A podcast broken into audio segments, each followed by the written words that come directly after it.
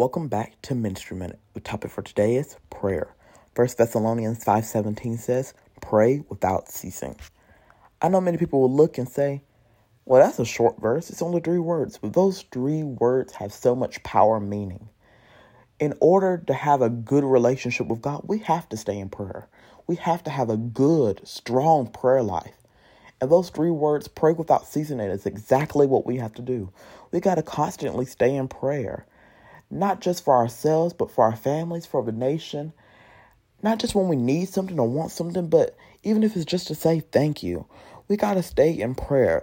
That prayer life, that good, strong prayer life, will help grow our relationship with God. And that's what we need to, to navigate this life. We got to have a strong relationship with God.